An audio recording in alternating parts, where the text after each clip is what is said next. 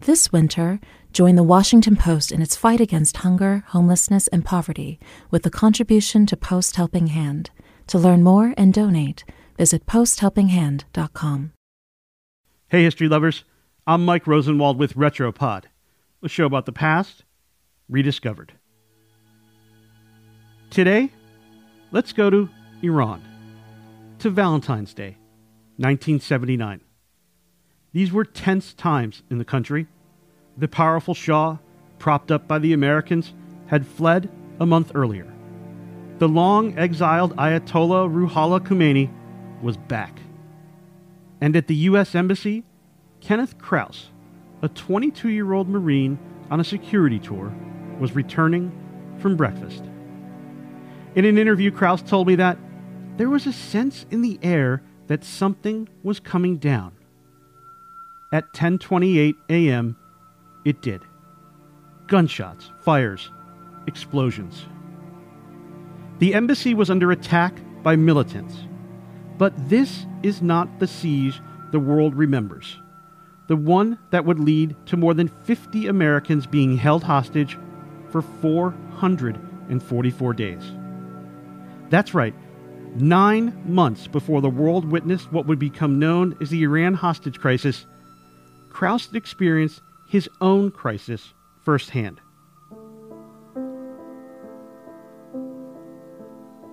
Kraus grew up in Pennsylvania, not far from New Jersey.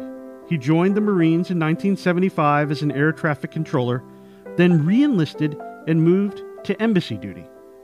His first assignment was in Cyprus, but when an opportunity came up in Iran, Kraus jumped at it. He was a history buff. Ancient Persia sounded awesome. Kraus arrived in a suit and tie, he was quickly ordered to change into a flak jacket. Someone handed him a helmet. This wasn't going to be an easy assignment. Kraus and the other dozen Marines on security were briefed on increasing threats from guerrillas and other radicals. And when the siege began, they were vastly outmanned and outgunned. Kraus and others tried to hold their positions in the embassy restaurant. When things got desperate, Kraus made an offer he and the other Marines would surrender and turn over their equipment if the non combatants were released. It worked. After the civilians got out, Kraus and the others collected their equipment pistols, shotguns, radios but instead of handing them over, they destroyed them. Kraus hid ammunition in pistachio ice cream. That did not please the radicals. Kraus was shot and woke up handcuffed to a hospital bed. Then he was taken to prison and tortured.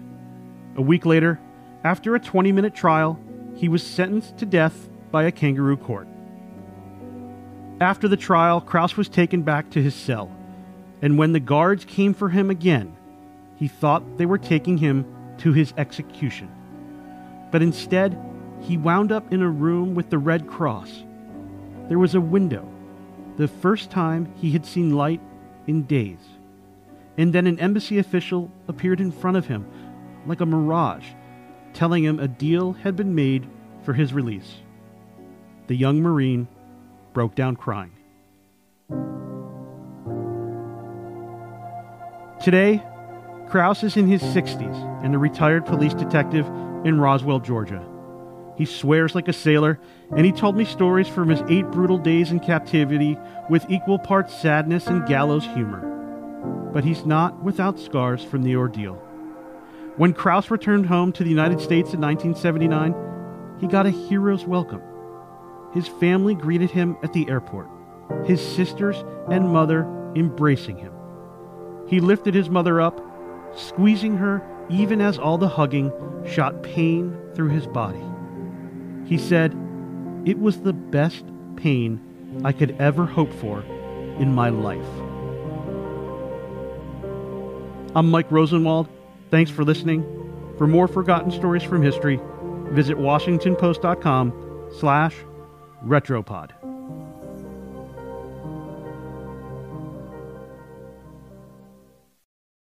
Contributions to Post Helping Hand go directly to services run by beneficiaries Bright Beginnings and Street Village, and So Others Might Eat, that provide shelter, food, education, and other services to those less fortunate in the Washington, D.C. region.